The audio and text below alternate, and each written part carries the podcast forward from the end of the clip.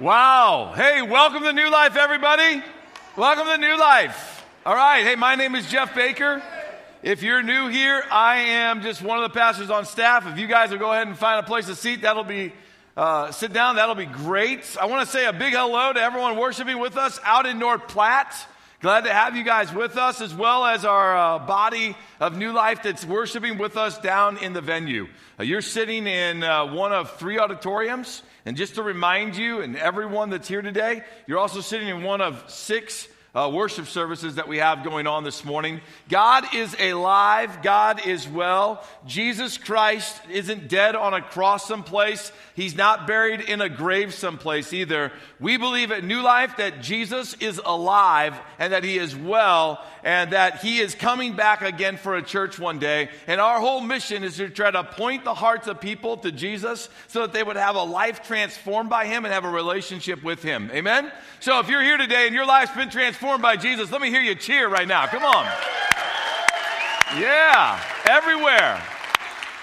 Everywhere. And New Life is a place that is safe. It's, ex- it's a safe place to explore God. It's a safe place to pursue God. And if you're here today and you're checking us out as a church or you're exploring God and you're wondering how New Life might be able to help you, you need to know you've come to the right place. We're here to help you dive into a relationship with Jesus and help you know Him in a way that's really going to tra- change your life in a big way. And to do that, we teach in what we call a teaching series. So we take a topic and then we go on it for a while. Right now, we're in a concept that's called live dead. Live dead. That is just like two words that don't seem like they go together. But the Bible tells us very clearly that we are to be living a life that is no longer ours, that we've been bought with a price, and the price was paid for by Jesus on the cross. And it's no longer that I who live, but it's Christ who lives in me. And so our whole journey as a Christian is to figure out how Jesus can come more alive in us and how we and our desires and pursuits on this earth, they can die so that Christ can live in us. That's our whole journey right now. We've taken the title Live Dead from a missionary theme. We have missionaries that are around the world that are living their lives just like that verse says. No longer I who live, but Christ who lives in me. And today we've got a special guest, one of our Assemblies of God missionaries that's out in the middle of nowhere in India.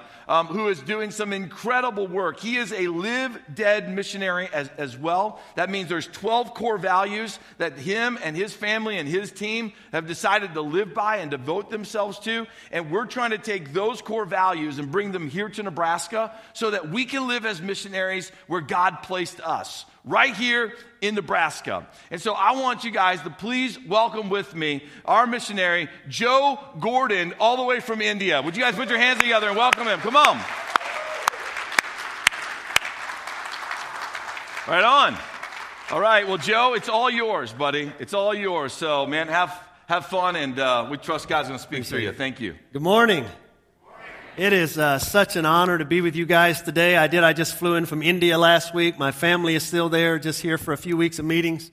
But I am especially excited that this church, your church, is focusing on the heartbeat of God. And I believe the heartbeat of God is making sure that people from every tribe, from every tongue, from every nation have an opportunity to know the grace that has changed our lives.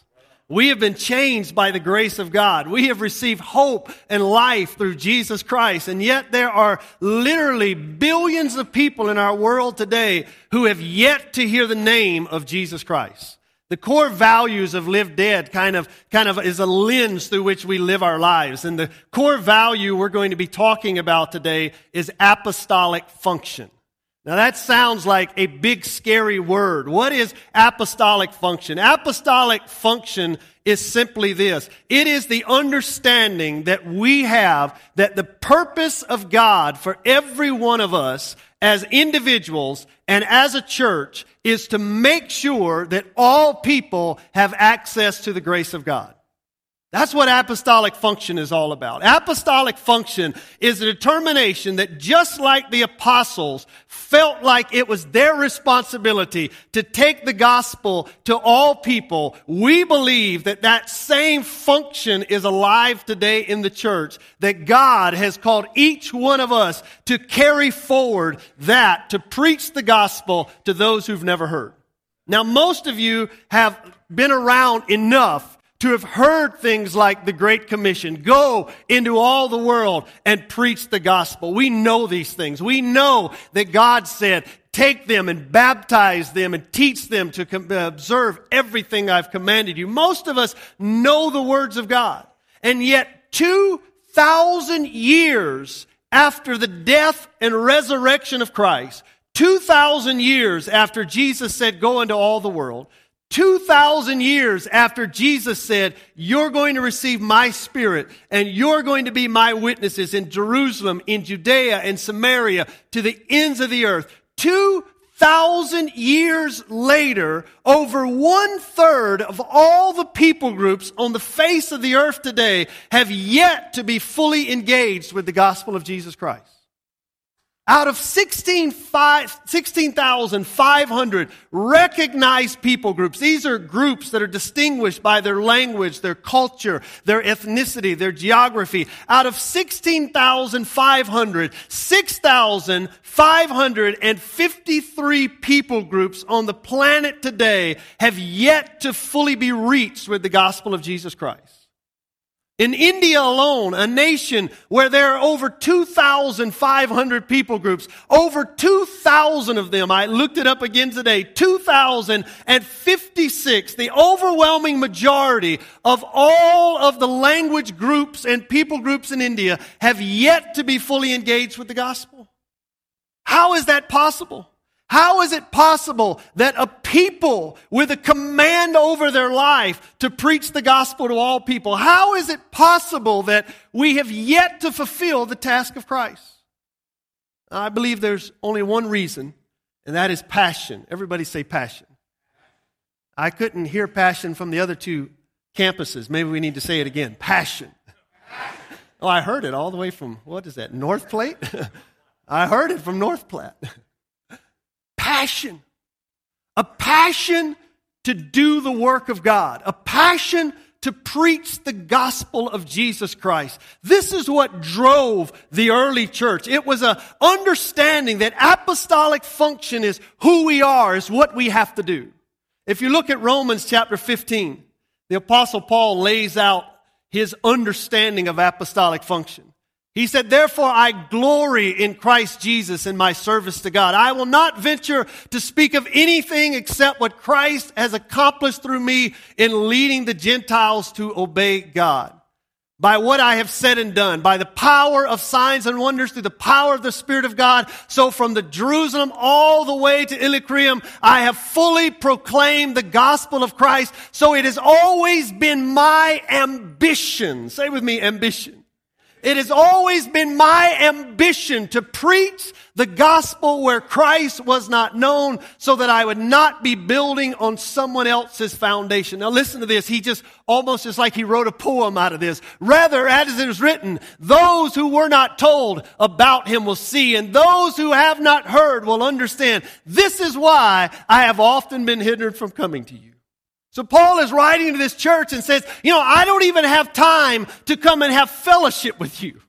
I don't even have time to come and hang out with you because there are still people that have yet to hear the gospel of Jesus Christ. And I've got this desire, this ambition. There's something that rises up in my soul every day that pushes me, that drives me to make sure everyone has a chance to know the grace of God.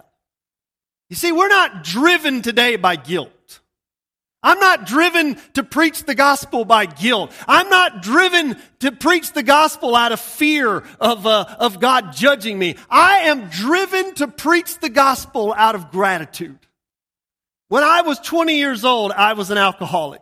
And Jesus found me and he changed my life. He gave me hope. And from that day, my purpose in life was to make sure that everyone had a chance to know the grace of God that had changed my life.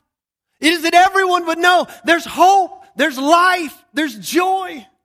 There should be a gratitude that wells up within our spirits. I always tell people, don't ever feel sorry for a missionary unless they're a sorry missionary. And a sorry missionary is somebody that wants you to feel sorry for them for having to follow Jesus. Oh, God made us leave and go to this place. I don't even understand the mentality of people when they begin their prayers with the words, please don't. God, please don't send me to Africa. God, please don't make me go to India. God, please don't call me to Afghanistan. Please don't make me preach. God, please don't make me serve. I don't even understand that mentality.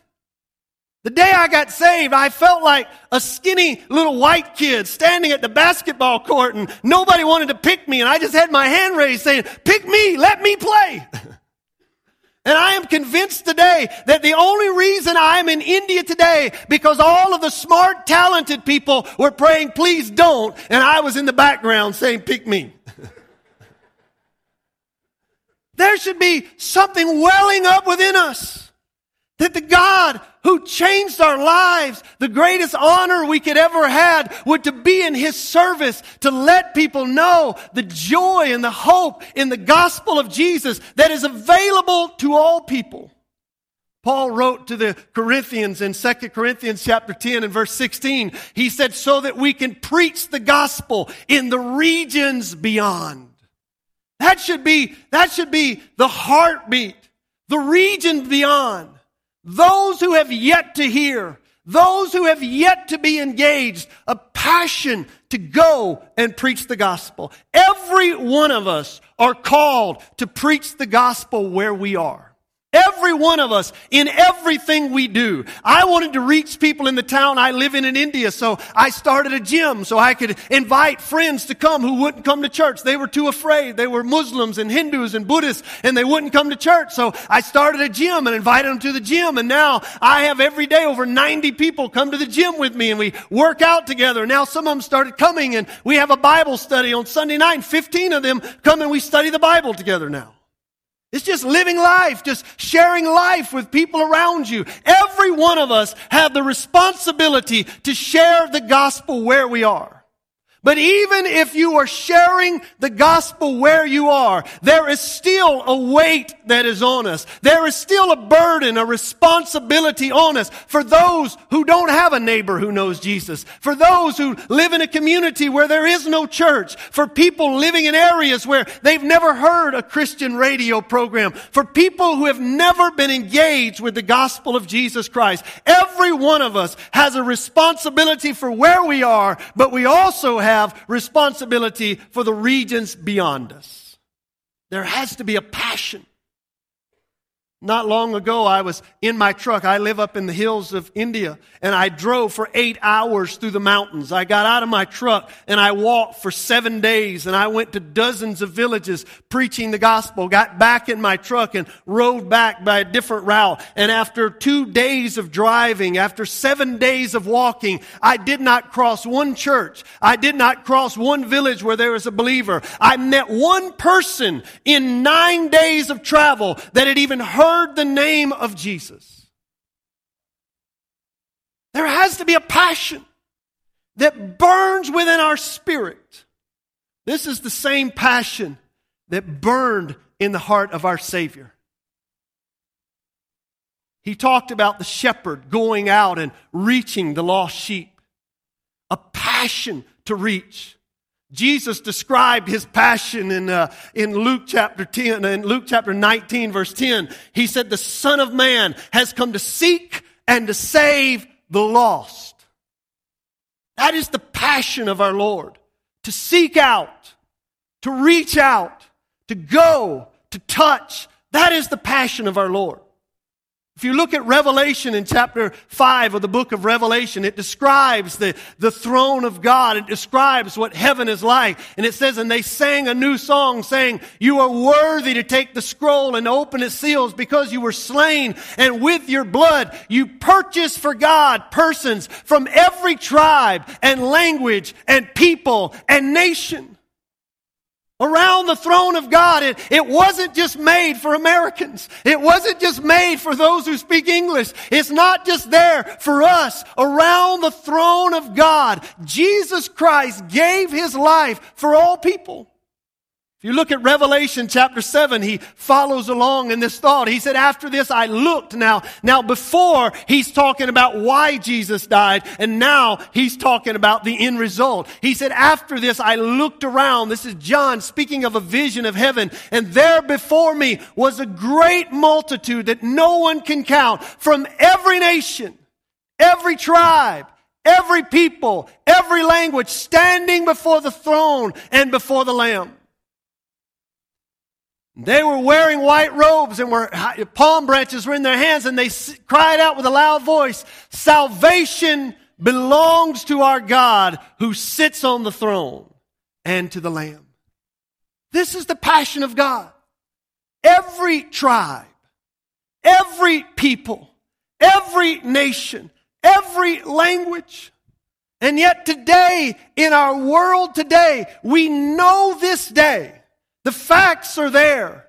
Over one third of all the people on planet Earth, there are tribes, there are peoples, there are languages, there are nations that are not today represented before the throne of God. Why is this? You know, when Jesus said, the harvest is plentiful, but the laborers are few, he only had 12 guys. Let me tell you, the laborers are not few anymore. We have churches around the world today. Over a billion people call on the name of the Lord Jesus Christ. We have plenty of laborers today. Can somebody say amen? We have enough laborers. There's no reason that anyone in Kearney, Nebraska does not hear the gospel of Jesus Christ. If they are not hearing the gospel in Kearney, Nebraska, it's not because there's not enough laborers. Amen? There's a billion of us across the world. So out of seven billion people in the world, one billion of them claim to know Jesus Christ. So that means if every individual who claimed to know Jesus would just tell six people about Jesus, everybody could hear the gospel. We could do that this year. We have enough laborers. Finances. When Jesus was talking to those 12 guys, they didn't have a lot of money. They were poor fishermen who left everything to follow him. And now we are middle class people who bring everything and follow him. We've got plenty of money.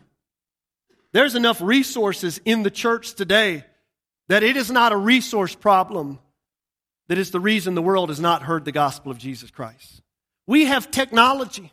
We have the technology at our fingertip today to broadcast the gospel to every area. We have the technology of, of being able to get into vehicles to go to areas we couldn't go to before, to fly in. We, we have all that we need to preach the gospel to all people, to all tribes, to all tongues. We have everything we need to reach this world with the gospel of Jesus Christ, except for one thing, and that is a passion to do it.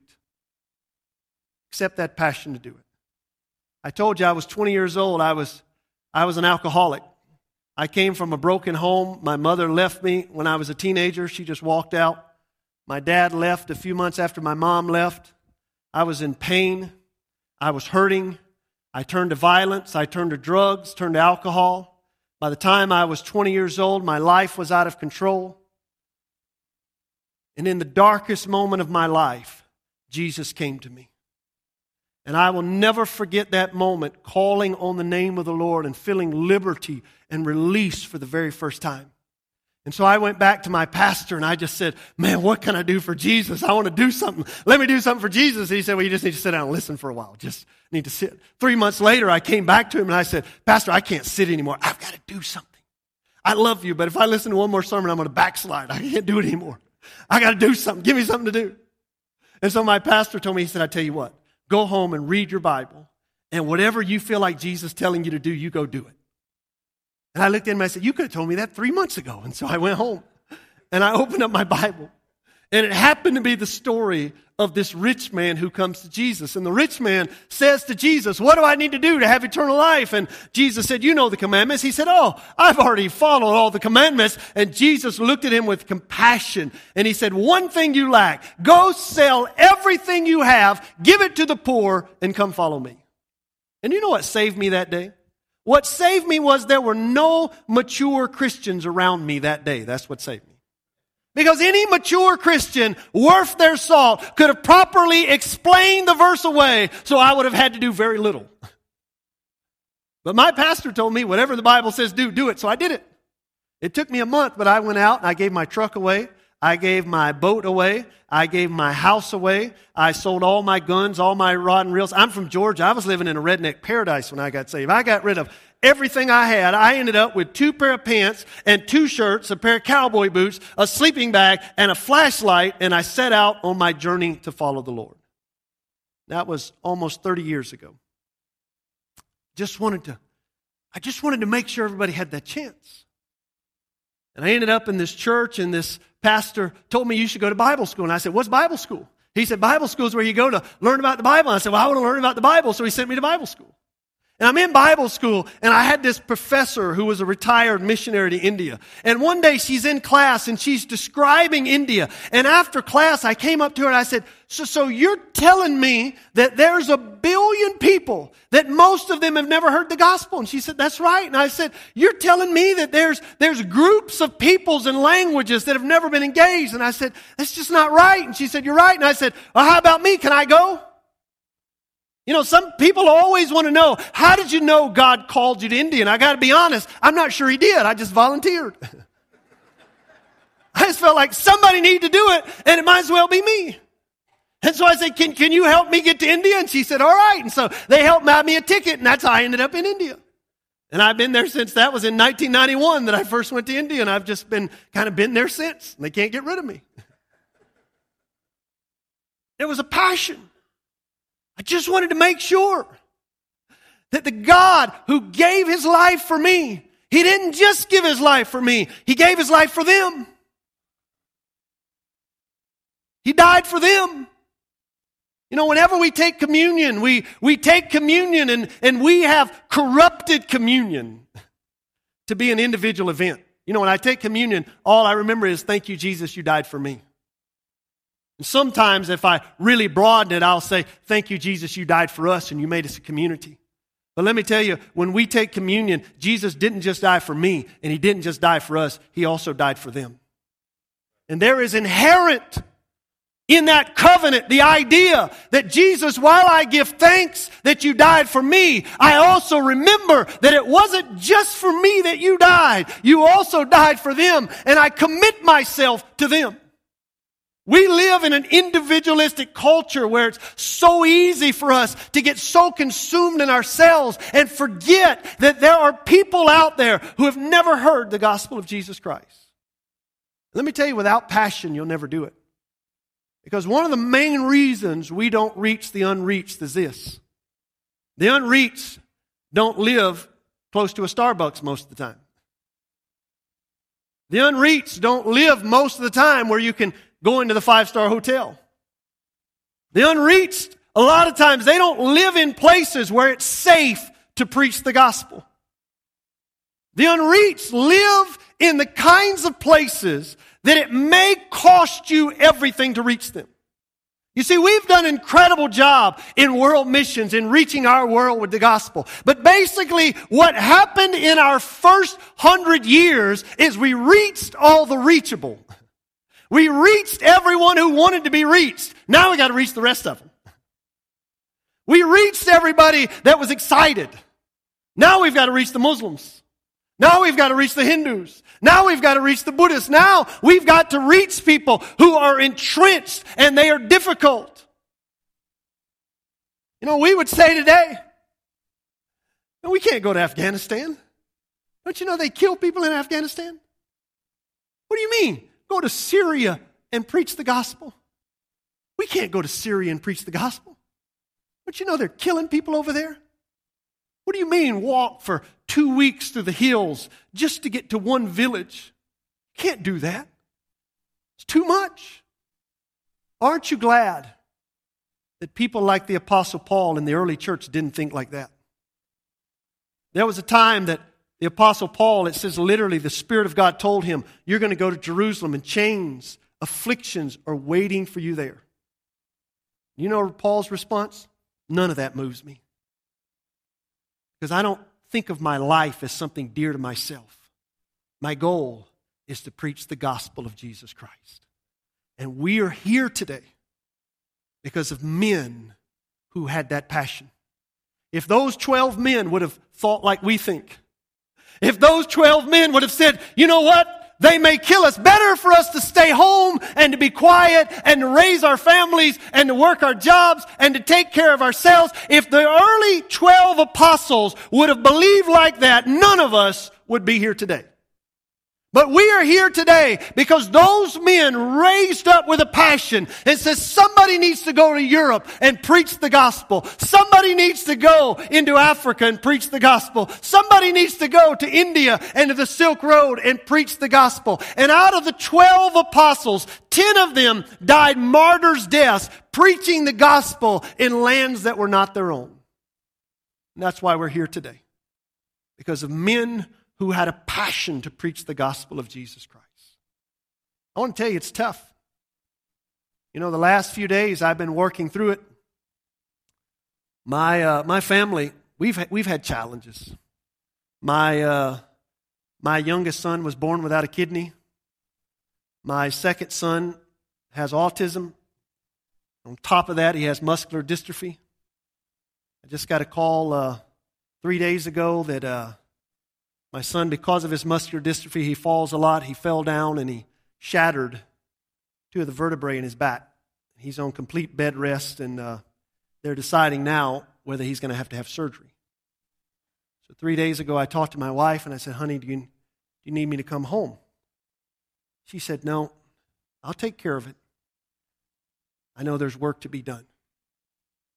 You see, the gospel's not preached because it's not convenient. It's not comfortable. It's not safe. I, I, I love when people say these words the safest place in all the world is in the center of God's will. Tell that to Jesus when he was dying on the cross. Tell that to Paul as he was being killed, to Peter as he was being crucified upside down. It's not a safe place following Jesus, it's the most dangerous place you can ever walk. But I can promise you there's no place in this world like walking with Jesus. We've walked through trials. I've been arrested, locked up in a little metal box, interrogated for weeks on end. We've been through challenges.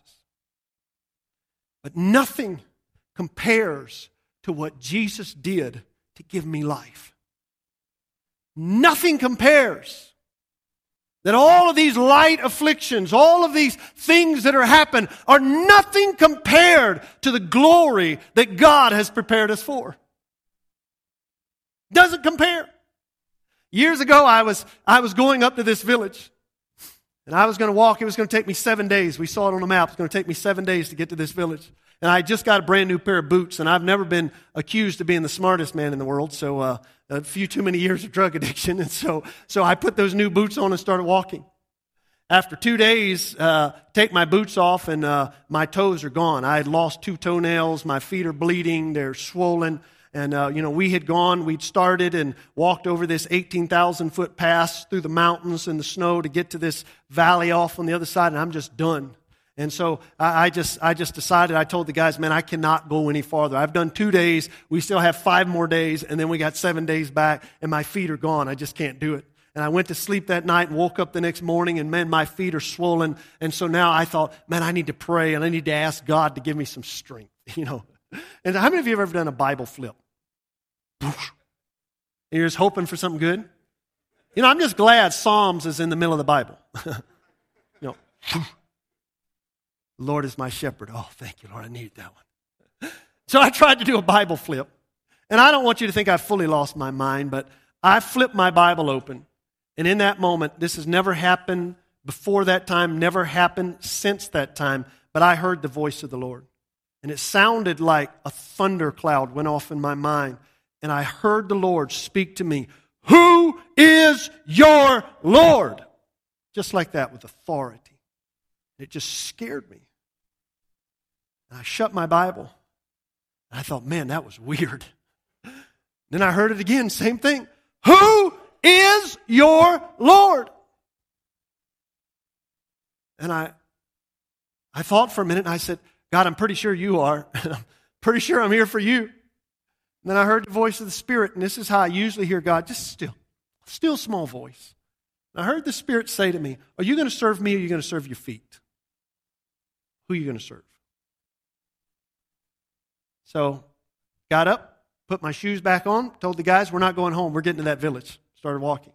Five days later, we finally end up in this village. We haven't had anything to eat but dry ramen noodles for seven days. I haven't had a bath in seven days. The rivers are frozen. We're walking through snow. We are dirty. We are nasty. It gives new meaning to how beautiful are the feet of them that preach the good news. I had ugly feet. And I walk into this village, and this old lady comes up to me out of the village and she's just smiling and she looks at me. and She said, Where'd you come from? Nobody ever comes to our village. Why are you in our village? And I looked at her and I said, I'm a servant of Jesus Christ and I'm here to tell you about the God who can change your life. And she looked at me a minute and she looked up and down and she said, Well, I don't know who Jesus is, but you look like you need a bath and something to eat. Why don't you come to my house? And I just forgot all about Jesus. I said, I'd be wonderful. I'd love to. So we're sitting around the house and I share the gospel with her and I, I share what God can do in her life. And as we're sharing, she just starts to weep and she said, My sister's dying. She said, Can your God do something about it? My sister's dying. They car- the men of the village carried her all the way to the city and they just came back yesterday with my sister. They said she has cancer. There's no hope. She's going to die. Can you do something about my sister? And that's a lot of pressure. And I was just about to pray, and I had two young girls that were with me. I had a group that was with me, two young girls who just come to the Lord two weeks earlier. And I just felt led, and I said, I tell you what, I'm going to send these two girls to pray with your sister because they know Jesus, and Jesus hears all of us when we pray. I don't want you to think I'm special. It's just Jesus who's special, and they're going to go and pray. So they take off with her, and they pray for this lady. And we start praying because, man, this is it. This could be the turning point in this village. And we start praying together. About an hour later, they came back. And I don't know if you've ever had that sense, man, something great happened. Something, something great is happening. And they came back. And, and when they came back, she walked through the door. I jumped up and I said, What happened? She said, Oh, nothing happened. They jumped around. They shouted. They danced. Nothing happened. Sorry. So, gave us some food. Slept on the floor that night. Got up the next morning. There's about 10 houses in this little village. We're right on the border of Tibet and India. 10 little houses. And so, so I told the guys, let's just go house to house and let's pray for everybody in the village. And we start walking out in the village. And I look over in the corner, and, and on the Tibetan plateau it's so cold. People climb up on their roofs at night, on, in the morning, to get in the sun. And I look up, and there's this lady, and she climbs up on her rooftop. Only this lady, when she gets to the rooftop, she starts shouting, I'm healed! I'm healed! And everybody in the village just starts running to the house. She comes down off the roof and she sits them down, and she has this lady sitting next to her praying. She said, Last night, the God of these people walked into my house, and he reached down his hand and he picked me up. And she turned to this girl. She got down on her knees and turned to this girl. She started crying. She said, Please forgive me. I don't remember what his name is. But if you will tell me his name, I will never worship another God. And I stepped outside of that house and I just thought, man, Jesus, this is it. People who had never heard your name have now heard your name and they're calling on your name. This is why you saved me. This is why you changed me. And I'll never forget that moment. The Spirit of God spoke to me again. And the Spirit of God said to me in that moment, This woman almost missed out on eternity because you were worried about your feet. She almost missed it. There are people around the world today who have never heard the name of Jesus. What's your excuse? What's keeping us from preaching the gospel? Is it a new house that we want? Is it a new car that we want? Is it a job raise that we want? Is it family? What's keeping us, church? We need to ask the Lord today give us a passion to preach your gospel. Give us a passion for apostolic function no matter what it costs us. Father, I pray for your people today that you would pour out your spirit, that you would give them a passion, Lord God, to reach their world in Jesus' name. Amen.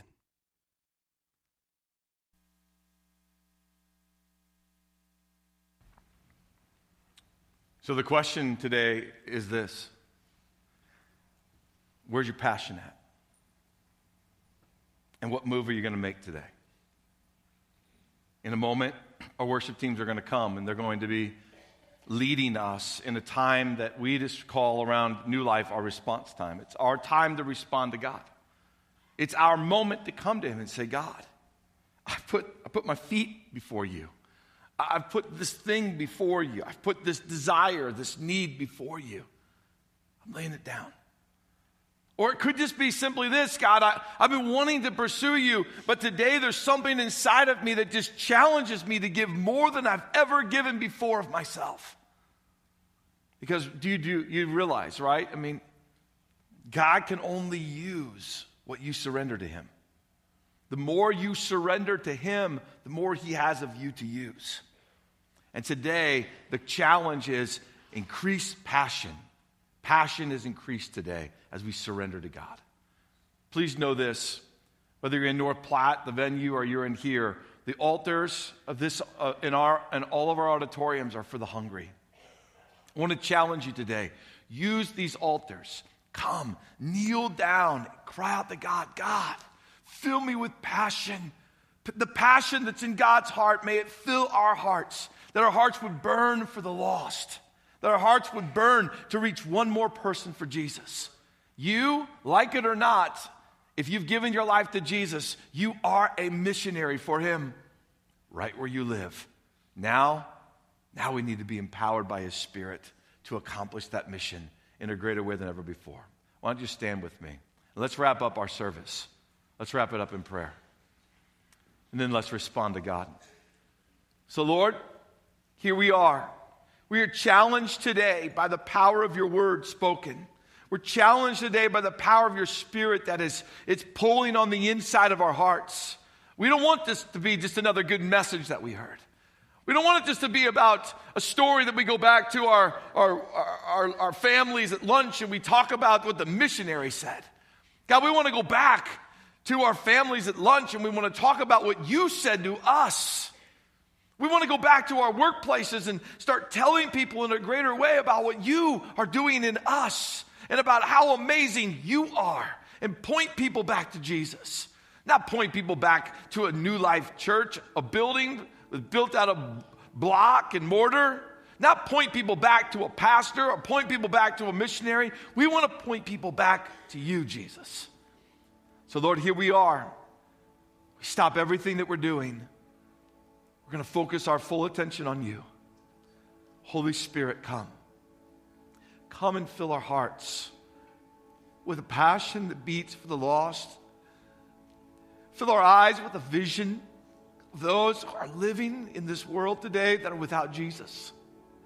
Fill our ears with the sound of heaven, the sound of your voice, calling people and saying, Come to me, all who are thirsty, come. All who are hungry, come. Those who are burdened by life, Come, may our ears be filled, filled with the voice, the grace of God. May our hearts be stirred with your heart. May our eyes be forever envisioned with the lost coming to Jesus. May we see ourselves caught right up in the middle of that mission, giving all that we have so that the kingdom might advance while we have breath. So, Lord, lead and guide us over these next moments that we have together. In Jesus' name, amen.